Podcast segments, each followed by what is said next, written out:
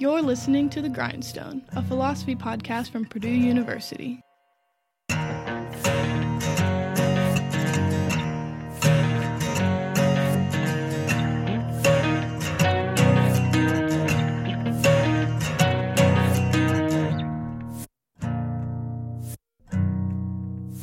What's up, everybody? Welcome to the Grindstone Podcast. I am your host, Matthew Kroll. I have the giggles because my guest today is making me laugh. I'll get to that in a minute. But again, this is the Grindstone Podcast, the official podcast of the Department of Philosophy at Purdue University.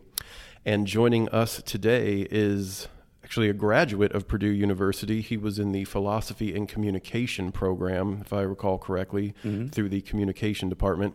We have Assistant Professor Andrew Iliadis, who is Professor of Media Studies at the Lew Klein School of Media and Communication at Temple University. Is that correct? That's absolutely I correct. got You did a that great right. job. I got was that right. This is the 47th take of this of this intro. So You thank a- you to Andrew for bearing with me as I butchered the name of his No, position. you did a good job. No, That was perfect. That was perfect. no, Andrew, good to see you, man. Thanks for joining us. How's Thanks for everything inviting going? me. Yeah, yeah. Really well, really well actually. Um, the flight was kind of bumpy, but uh, you know, Ooh. it was pretty good. That time of year, though, that time of year, and winter came early here. So you are in Philadelphia, Philadelphia, right yeah. now, Temple. Uh, what's that like? I've never been to Philadelphia. Actually, is it? Philly's a really cool city. So I'm Canadian. I'm from Toronto, and Ah, so uh, when my Canadian friends ask me what's Philadelphia like, I often say it's kind of like New York City, maybe 20 years ago, like 20 years so before it kind of you know ch- started changing, like Yeah, Times yeah. Square and all that. So Yeah, yeah. there's still a real you know like funk to the city. It's still Nice. you know there's still a lot of character there. Some kind of earthy and sort of like, yeah, yeah. Yeah. Nice. That's awesome. That's Yeah. awesome. So, um, you did your PhD here at Purdue, and it was in the Philosophy and Communication program, Mm-hmm. an interdisciplinary program. Um, full disclosure, I was in the Philosophy and Literature program, so we sort of crossed paths through that process or whatever as our time here as graduate students Mm-hmm. coincided. But I wanted to start just kind of get a sense of you know who Andrew Iliadis, the academic, is, and how you sort of got to studying what you study and sort of what sparked your interest. Was there like a particular book or a moment, whether school related or just in your life? Was there sort of a moment where you thought, "Oh, that's really what I want to study," or how did that sort of come together for you? Um, I guess it depends like how far back um, you want to go, but um, Oh, ta- yeah, I w- take us to the the zygotes or whatever they're called. I, I would say so. Like, but let's say let's say before uh, like reading philosophy proper, Yeah, um, yeah. I was really interested in. Uh, there's a French author. I think his name's uh, Andre Barbus or Barbusset, and he has a book called Hell. And uh, when I was in high school, Hell. yeah, I really, you Nice. know, the title really got my attention, and uh, I was really intrigued. You know, what I used to work in a library in Toronto, and Oh, nice. um, so I saw this book called Hell, which kind of, you know, being a sort of teenage goth in you know high school, kind of piqued my interest. Um, and uh, it was it was sort of like a Sartre the way he wrote um, the novels about this uh, character uh, who basically stays in this hotel. And uh, has a peephole in his room that can see into the other room. Okay. And uh, he becomes obsessed and stays in that room uh, just to see all the different characters and all the different people who come and go outside Nice. of that room and and you know there are all these different characters that come and go there's like a, a, a one one patron is read his last rites by a priest in the room and the guy's observing this and then you know a family comes with their children and um, you know it was a really philosophical book um, there were some passages were fairly didactic and you know the writing wasn't amazing um, you could tell that there was a bit of philosophy trying to come through as literature i guess Okay, okay. um, but yeah, that book that book really sort of made me think, I guess, about um, points of view, perspective, parallax, things like that. And From there, it was just you know Sartre and then the usual like existential literature and things like that. and then through your undergrad and like your early grad years, is that what, did you study philosophy or was it more on the communication media studies side? Uh, so undergrad was English and cultural studies actually, Oh, nice. um, and but the where the philosophy crept in was probably through cultural studies. Um, I had a really, really awesome, awesome uh, professor named Zsuzsa Baross at Trent University, who was this real, really intense Hungarian academic who was like a Derridean scholar, and uh, you know she knew Derrida and read Deleuze, and Nice. you know she would just lecture, and uh, you know no slides, no you know just kind of stand there and like you know shout philosophy at us and i was just really you know i i, I love that style of pedagogy where someone's just a you know brilliant orators kind of you know they've got the knowledge and they're just kind of giving it to you and Rocking uh, the mic. Rocking the mic, yeah. Yeah. and and and so she, we read a lot of, I guess, Deleuze, Derrida. Um, in in her classes, we were we were studying cinema, so we would watch like you know Béla Tarr, like some four hour Hungarian movie, and then do like a Deleuzian reading of it. And so, I mean, I don't. That's nowhere close to what I'm doing now, but um, that was that on your way. that got me on my way. Yeah, I think the the first class she uh, she held, I think she played. Yeah, she played like a four hour Theo Angelopoulos film, and uh, half the class left, and she was like, "This is how I sort. You know, who who are the serious students and who are the." Who you know? Who she so she gets them she gets them to leave after the first A class. weed out class. Weed out class. Yeah, yeah, That's awesome. Um, so you said you were at Trent. Sorry yeah. for my ignorance. Um, but where where is Trent? Uh, Trent's, uh, it's about uh, I think two hours outside of Toronto in Peterborough, Ontario. It's it's a real hippie town. Um, yeah, the the the sort of um, caricature that uh, people say about Trent is like environmentalists go there. You know, if you do like uh, nat- you know sciences or um, cultural studies, that kind of stuff. Um, it's a beautiful campus. There's a it's on the uh, there's a river there and um, beautiful uh, you know trees and forests and it was it was awesome. I've I've talked with my ex uh, classmates about we didn't know how good we had it while we were there, um, but it's a beautiful place. Nice. Sounds like sort of idyllic and set off by itself. Are you from the Toronto area? Uh, that- yeah, yeah. I grew up in Scarborough, which is kind of like it's uh, borough of Toronto, um, now part of Toronto. Going to, To Scarborough.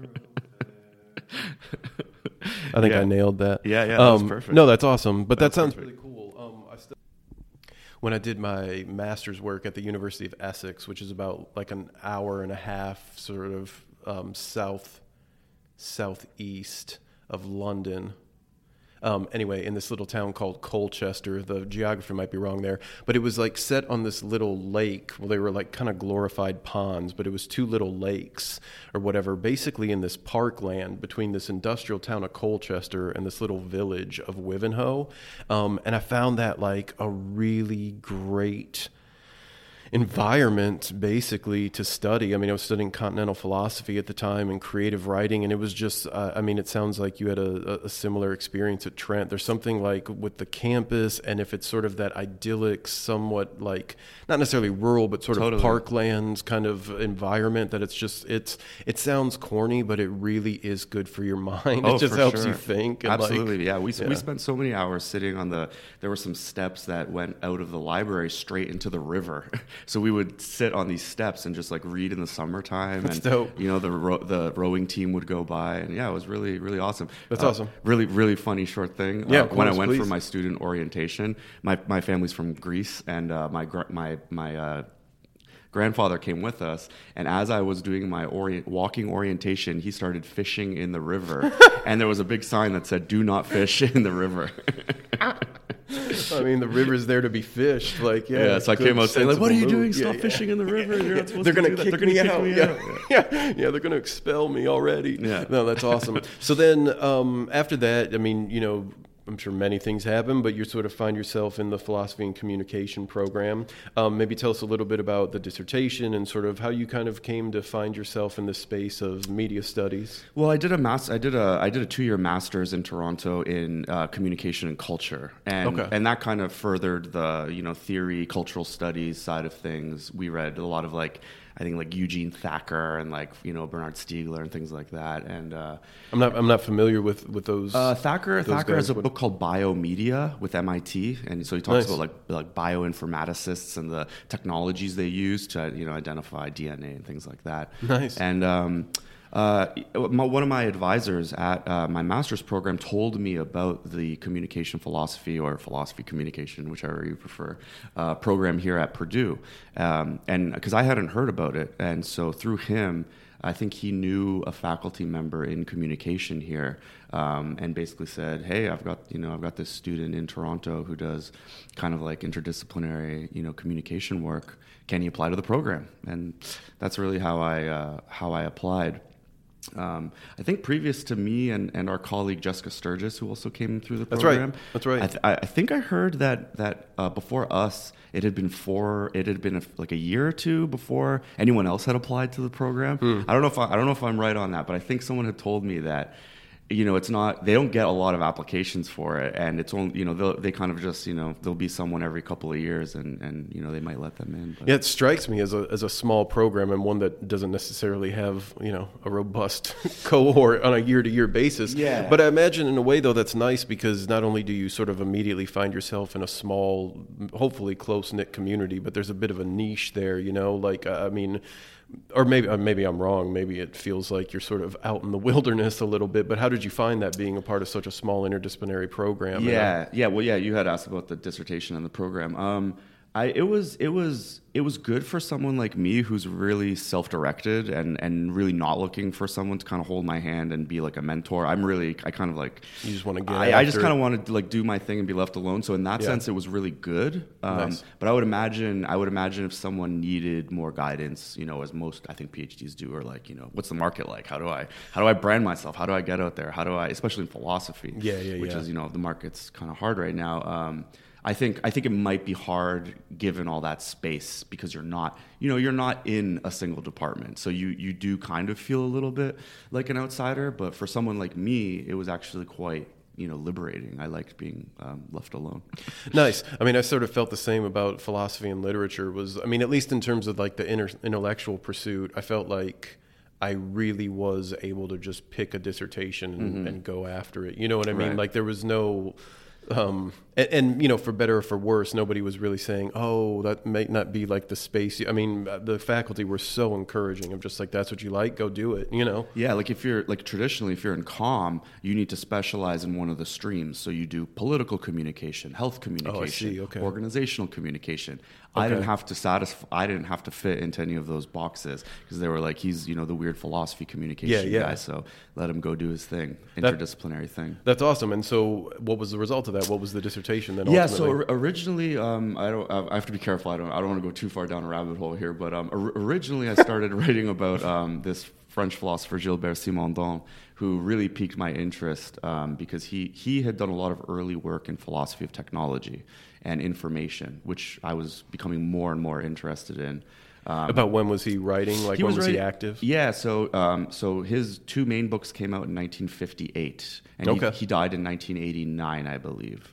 Um, and uh, uh, his story is a fascinating one because it's taken quite a while for everyone to catch up to his work. Um, it's kind of being rediscovered, um, and I was part of a small group of people who were trying to translate and get his stuff out. And I think I even wrote like a um, Edinburgh University Press book proposal where I tried to get some of his work translated, and that kind of fell through. And there's a whole really wild publishing history with him where projects have started and failed and started and failed. And um, but um, yeah, so his In terms of his work or like the literate, like the scholarly work on him? no, uh, no, no. His his actual uh, two texts, and they were actually his minor dissertation and his major dissertation in Right the on. French system. Yeah, yeah. So the smaller one was called "On the Mode of Existence of Tec- Tec- Technical Objects," and the larger one was called "Individuation in the Light of the Notions of Form and Information."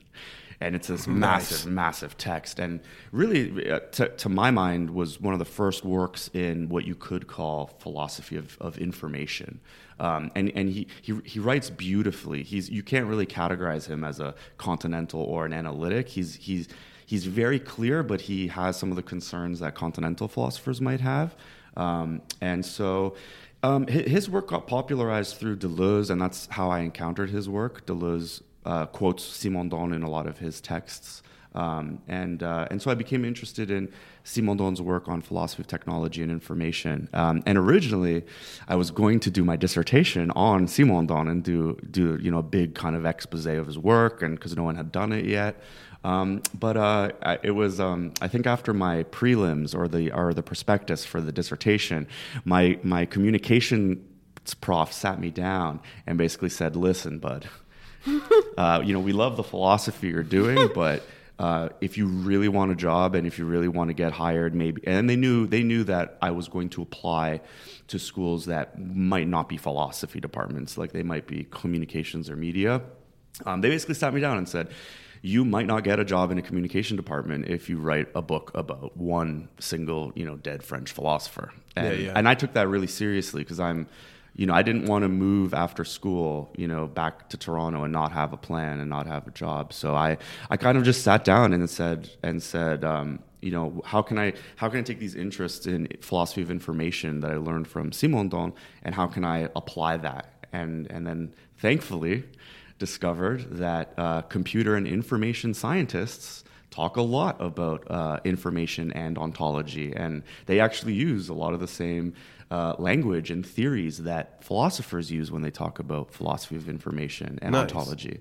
Uh, and then that kind of just you know once once I found out that there were actual engineers and computer scientists who had concerns about ontological categor- categorization and taxonomies and things like that, I just ran with it, and I was like, "Wow, what's this world? And why you know, why don't more philosophers know about about these computer scientists? And you know why aren't the computer scientists working with more philosophers to build these ontologies?" Yeah, yeah. So that's awesome. So um, I assume that that's kind of the space then you're working in now.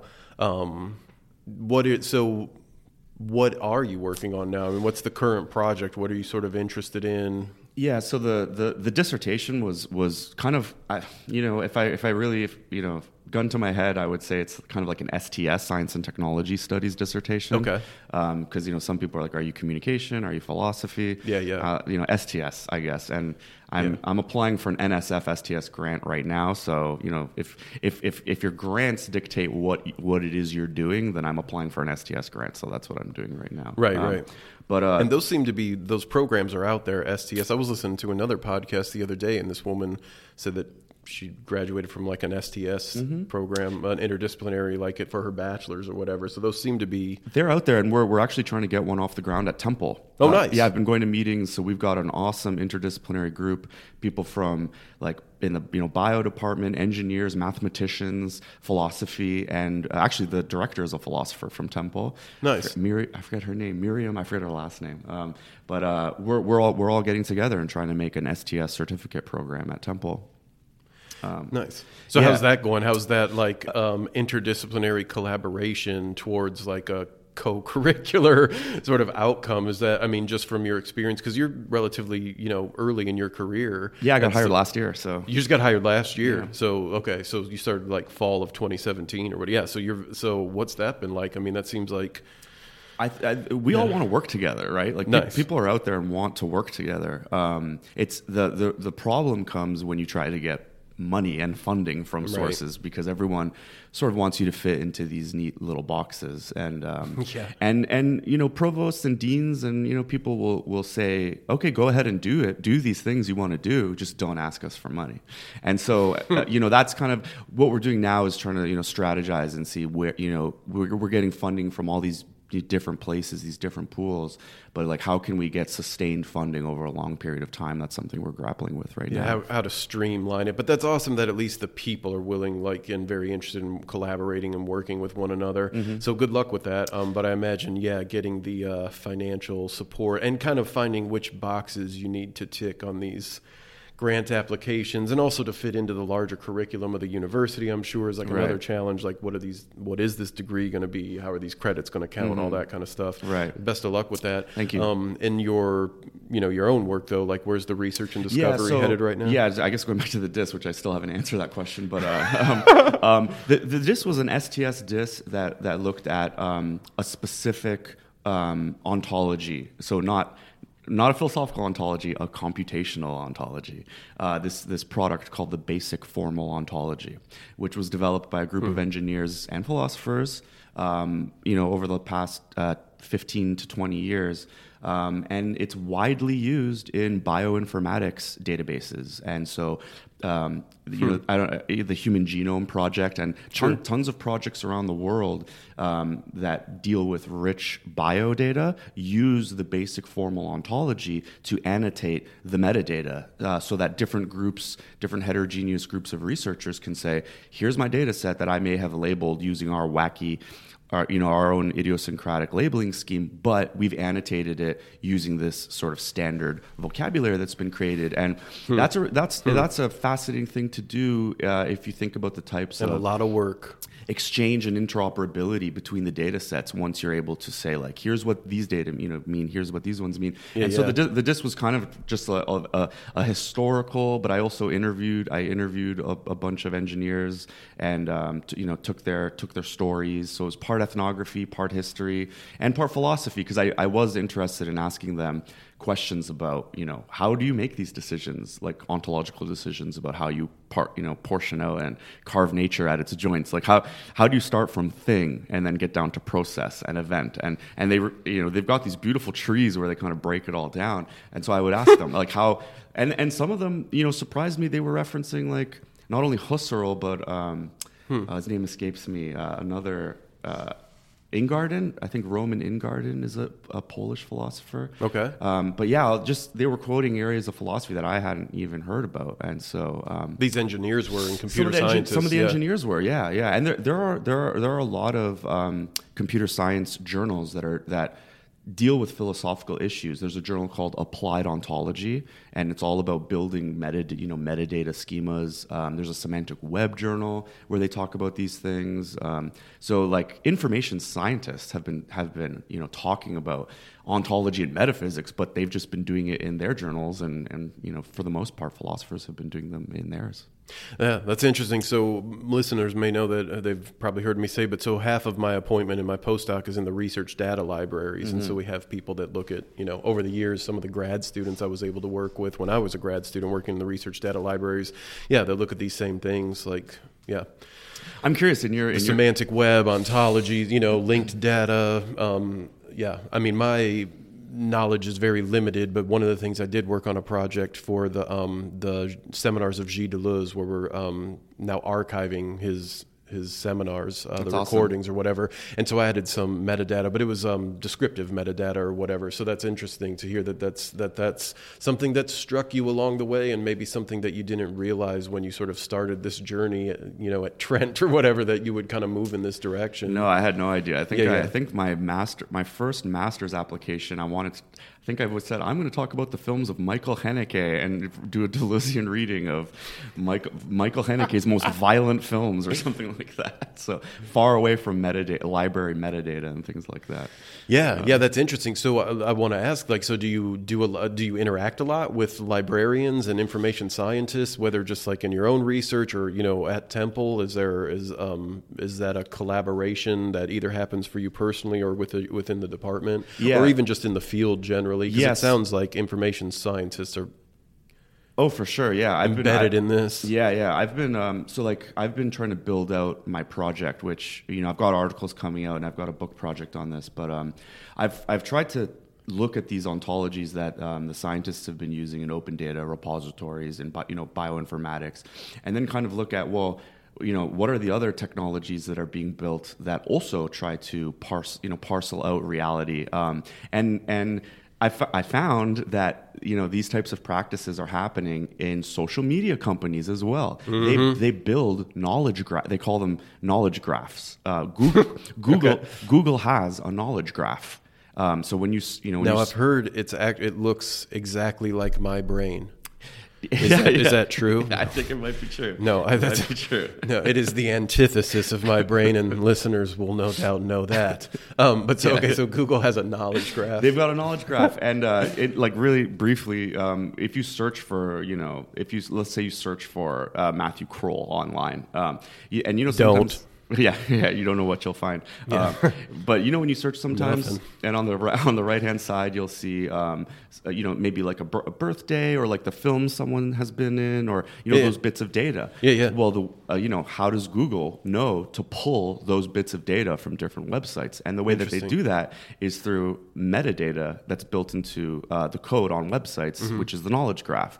Um, so in the metadata, if you actually Hmm. look, it'll say birth. You know, this this piece of information on this website means birthday. This piece of information on this website means you know where someone was born, and that's it's not it's not uh, observable on the web page. It's in the machine readable metadata that's built into it. So was that like in an XML or somewhere like behind? the- Exactly. yeah, yeah. Exactly. Yeah. RDF. Re, uh, RDF. Yeah, and- yeah. yeah. Yeah. Yeah. Nice.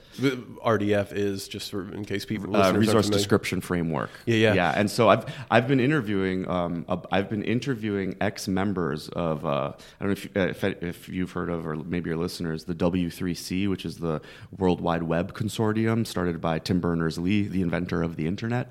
Um, so he he started the W3C in the 90s, and one of their long term projects has been to create a semantic web. And and out of the W3C have come tools like RDF. And um, I've been interviewing ex members of W3C, asking them about what was your time like there, trying to build these RDF triples, and you know, and, and a lot of them are disillusioned with the project and have moved on to other things. And um, so, a lot of what I'm doing now is trying to interview uh, folks who've been building um, these types of frameworks, and then also social media companies like Google and Facebook and things like that. When you say like interviewing ex members of the W3C, it makes it sound like they were like a paramilitary group and like Right, and right. they became like disillusioned with Right, the cause. But um, although I imagine with that kind of actually is part of what happens in the broader technological and social media world, um, is that people sort of start down a particular trajectory or a particular path and there's like disagreements about how to go about it or the funding's not there and people get disillusioned they back up they find something else so Totally. um, not that the W3C was a paramilitary group. To No, no, no, very no, clear. But no, but it's when you were talking about that, it was like I'm interviewing ex-members. Of, Yes, yeah, yes. Um, well, it, it, it, you know, it wasn't a total,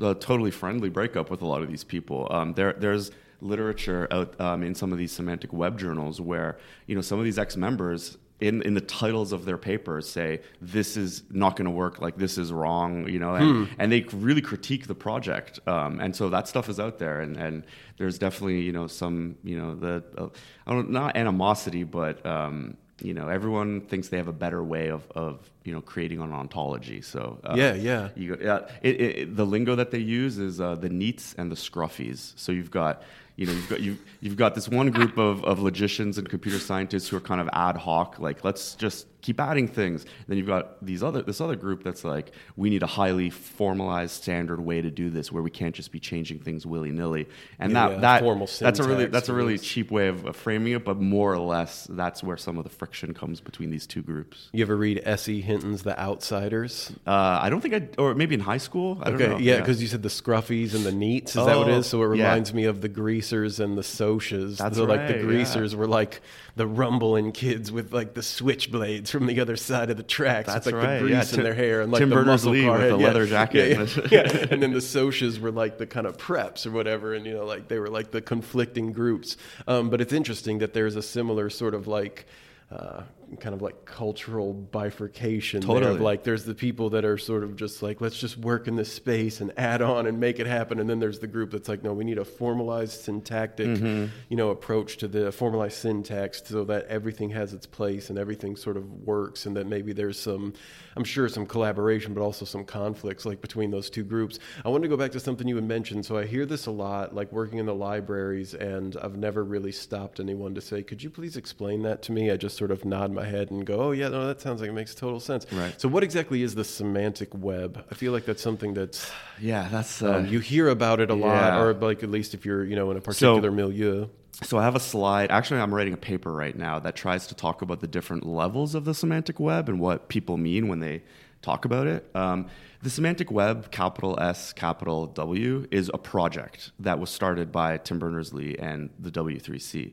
Um, it has since come to represent the next iteration of the web without the capital letters, meaning the entire internet, all the apps, all the platforms that we use are building semantic layers into the code when you build these apps and platforms. Mm-hmm. Um, and, and so I don't know if, if you're familiar with like Web 1.0, Web 2.0, Yeah, yeah. Web 3.0. you know, two- 2.0 was, so, was social media, uh, the interactive web. Yeah, yeah. And, and 3.0, more or less, is supposed to be the intelligent web, the web where we can say, I want to see a movie and book a you know book a flight to Paris, and it just automatically happens when we speak into our phone. That's that's sort of the semantic web, not in the in the strict you know Tim Berners Lee's groups that have been building um, you know RDF and things like that. Yeah. But there are you know that's the outcome of it. Yeah. like, that's not the back end, but that's sort of the front end applicability and user friendly side. right, like right, yeah. So so you- strategies to help you. Yeah, yeah. So like Siri, Si- more quickly. Siri is engaged in the semantic web. Oh, Facebook, right. Facebook is engaged in the semantic web. Okay, And, okay. And so the you know the semantic web. In, in when I use that term is what's happening right now, like the next stage of the internet. But when you say it to people who know the history, sometimes they'll interpret you as saying, "Oh, you're just talking about that project that Tim Berners Lee started in Yeah, you know 1990, 1995, where I use it kind of broadly. And, and I've got, actually, in the talk later today, I've got one slide that kind of breaks down the semantic web into different levels. So there's like code and syntax, there's these like mid level MISO groups, and then there's like the, the, the larger groups, schema.org, Facebook, that have their own Yeah, yeah. sort of approach to building out the semantic web. yeah, that's that's. And, really interesting. And and to go back to your uh, to you know your work that you had been doing in the library, uh, you know. Uh, archiving the Deleuze projects um, you know there's there's a there's a metadata framework called Dublin Core Yeah, yeah. yeah so Yeah. you know and you know what that is Yeah, yeah, yeah. that's you know metadata things like author date Yep. year and you know really standard stuff when you're categorizing um, objects into an archive but uh, the, you know there are there are hundreds of mid-level metadata uh, schemes like D- Dublin Core. Yeah, yeah. There's friend of a friend, which was for representing social relationships. Okay, There was another okay. mid-level metadata uh, ontology or scheme, or Yeah, yeah. y- these words are somewhat interchangeable, but um, there's one called Good Relations, which was um, a metadata ontology for finance on the internet. ah, Yeah, and so uh, what you have happening now is there's a really large project called Schema.org, uh, which is being developed, a partnership, first of its kind, between Google, Microsoft, Yahoo, and Yandex, the Russian search engine, and they've all teamed up to build. Um, to build uh, a standard metadata ontology for the semantic web that incorporates all these different ones. So Dublin Core, good relations, and so they're trying to kind of make the you know the mother lode of all you know all metadata ontologies to annotate web metadata. Yeah, so for PURR, the Purdue University Research Repository where I work, we have um, like the way our metadata is formulated. It includes Dublin Core, mods, and METs, like preservation metadata or whatever, is all you know. It's all um, part of the metadata schema that is produced when we generate um, our AIPs, our archival information packages, which are you know the archival units that ultimately get um, yeah, that get archived effectively. They get digitally preserved. So I'm familiar, like you know, with uh, with some of those things. Um, so I didn't realize though that schema.org uh, is the, yeah. So that's like the That- that- that- major players that just coming together to figure out how to, um, yeah, I guess create some sort of communicative uh, interoperability between their. Absolutely, yeah. I saw a stat recently. I f- I'm going to fudge the numbers, but um, I think a, a, a few years ago, schema.org wasn't the most widely used metadata language. It was Dublin Core and a, and a couple of others. Okay. But most recently, I saw a survey, it has far surpassed the other smaller uh, ontologies. And um, I think I saw stats something like, uh, you know, a third of the world's web pages are already incorporating schema.org structure into the metadata. Um, so, you know, it's it's growing. It's a it's a big project Yeah. and it continues to grow. And I should say, PURR has evolved um, using like a schema.org or um, interacting with schema.org as that obviously has grown. And also, so the way we like mint our DOIs through DataCite, Sure.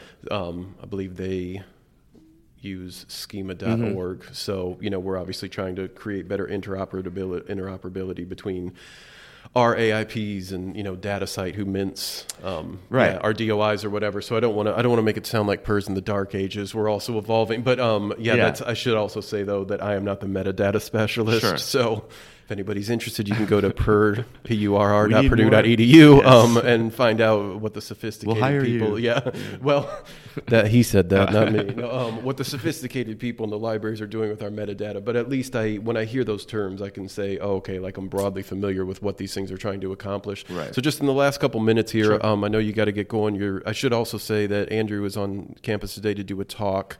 Um, today, just to give you guys, the listeners, a sense, is Monday, November 19th, 2018. Now, you'll be hearing this well after the fact. Um, but the talk that he is giving today is titled, now tell me if I got this right Yep. Schema Graph Ontology Baking Semantics into Data driven. data driven Media media, technologies. technologies. Excellent. Yay! Oh, he got it right. Awesome. Um, no, thank you. Okay, baking semantics into media into data driven media technologies. Mm-hmm. That's awesome and great to see you and thanks for being here for the talk. I'm looking forward to it. But just so in the last couple minutes that we Mm-hmm. have here, um, some of this stuff is kind of frightening to me. Um, you were talking about, you know, the way like Google can pull down like certain information to whatever, like recognize this is a location or this is a birth date or Sure. whatever, and and that's one thing. But when you were talking about, you know, being able to use your smartphone to just sort of talk to and say, I want to book a flight and I want to go see this movie and things like that, but since you're much more embedded in this space and much more knowledgeable about it, I, I mean, how do you sort of read the way this is evolving seemingly just so quickly? But there also just seems to be this almost like this sprawl, almost like some sort of cyberpunk novel, you know what I mean? Mm-hmm. Like where there's all of this stuff happening and people are obviously trying to work together to create better efficiencies and collaborative efforts that will create this interoperability. But also there's just a seems like a ton of money and venture capital coming into this. So as someone who studies this from an academic standpoint, uh, where do you sort of see this space going in the next five or ten years? Do you think that it's growing too quickly? Do you think that people, because I think many people are a little scared of this, or you know, that don't understand it. And I'm not don't mean that in a condescending or pejorative way. I don't understand it. It's a little frightening to me. Do you find this really thrilling, exciting? Do you think the opportunity is there for you know? Better global collaboration. I mean, how do you think this sort of affects people on a day to day basis that just use the internet, use smartphones? I mean, I, th- I think it's like any technology, and I, I, I think there are good good parts to it and bad parts to it. The good parts are things like, of course, we should make you know data about cancer research shareable, where we can all exchange it, learn from each other, make it more interoperable. That's the good side. Yeah. Um, you know, you know, if I want to meet up with a group of friends and use semantic technology and build a network that way, that's that's the good stuff. Um, you know, the the darker side, the darker questions, which I am interested in, and I'll talk a bit uh, today in the lecture about it are things like um, you know w- one case I look at is how the military is using semantic technologies to take local data that they've gathered from places and annotate it with semantics to create larger databases from locally locally sourced data. And they do things like build in categories like is a leader is a terrorist is a things like this.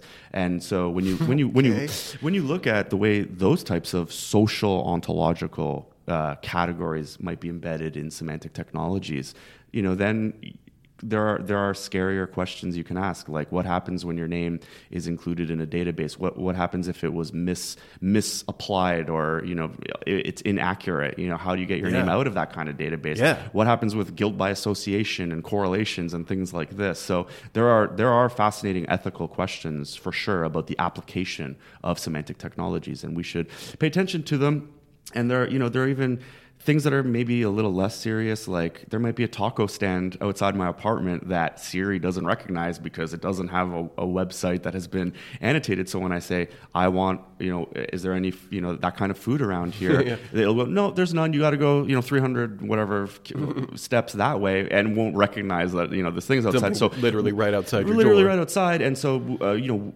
people will just start privileging that information because they have easier access to that information and so you know on, on from that perspective it's like what gets included why do we pay attention to these things that have been you know built into these semantic technologies and who gets excluded so Yeah. that's another another part of it as well Sure, and then one, I mean that has a great effect on in terms of like socioeconomics. Like, say for instance, this food truck can't get going even though they have the best food in town, just because maybe they don't have the um, the revenue to be able to build like the correct technologies to get themselves embedded in there. So it has effects on free market, socioeconomics. yeah, like that, like food truck, they don't have like a search engine optimization game going Right, right. on or something like that. You know? like, yeah, their SEO's kind of SEO, weak. yeah, yeah. Um, no, but I mean that that does seem like obviously then it has greater ramifications beyond, and also in a way like what knowledge is privileged and what information is privileged and what legacies are built in terms of like whatever That was- and that's- epistemic legacies that, that- coined that- that. Yeah, that's that's actually like the third area that I didn't mention, which is um, like I have friends who who build semantic web products that are working with indigenous communities in Canada, and Nice. they're they're they're trying to help the government uh, take local data from these indigenous communities, and the the, the semantic uh, web experts that, that I know have been trying to work with those communities to see how they should label and build the semantics into the government databases, and not just you know slap whatever the Canadian government says on yeah, you know the label top the data down. that way. Yeah, that's awesome. That's awesome. Andrew Iliadis, thank you so much for being our guest today. Real Thank you for quick, is having there- me. Yeah, thanks for I being here. Anything it. you want to plug? I know you said you had a couple um, articles and books coming out. Anything you like a journal maybe you want people to keep an eye out for? Uh, I, I, yeah, I'm not going to mention the stuff in press, but I guess I guess uh, the the most recent thing would be I have a paper called um, "Algorithms, Ontology, and Social Progress" in the journal uh, Global Media and Communication. It's short and sweet and uh, talks about some of the things that we've discussed today, so you can check that out. Awesome. Thank you so much. Again, our guest today is Andrew Iliadis. He is an assistant professor of media studies at the Lew Klein School Of Media and Communication, yeah. Communication. Lew Klein I was College, gonna get there. Lew good. Klein College College. of- sorry, Media- sorry. Lew. Lew Klein College Perfect. of Media and Communication at Temple University. He is giving a talk today on campus, and that was awesome. Andrew, thank you so Thanks. much. That was a pleasure. Thanks for having me. Sure. The Grindstone is brought to you by the Department of Philosophy at Purdue University and is supported by the College of Liberal Arts at Purdue. Our intro and outro music is by Al Turity.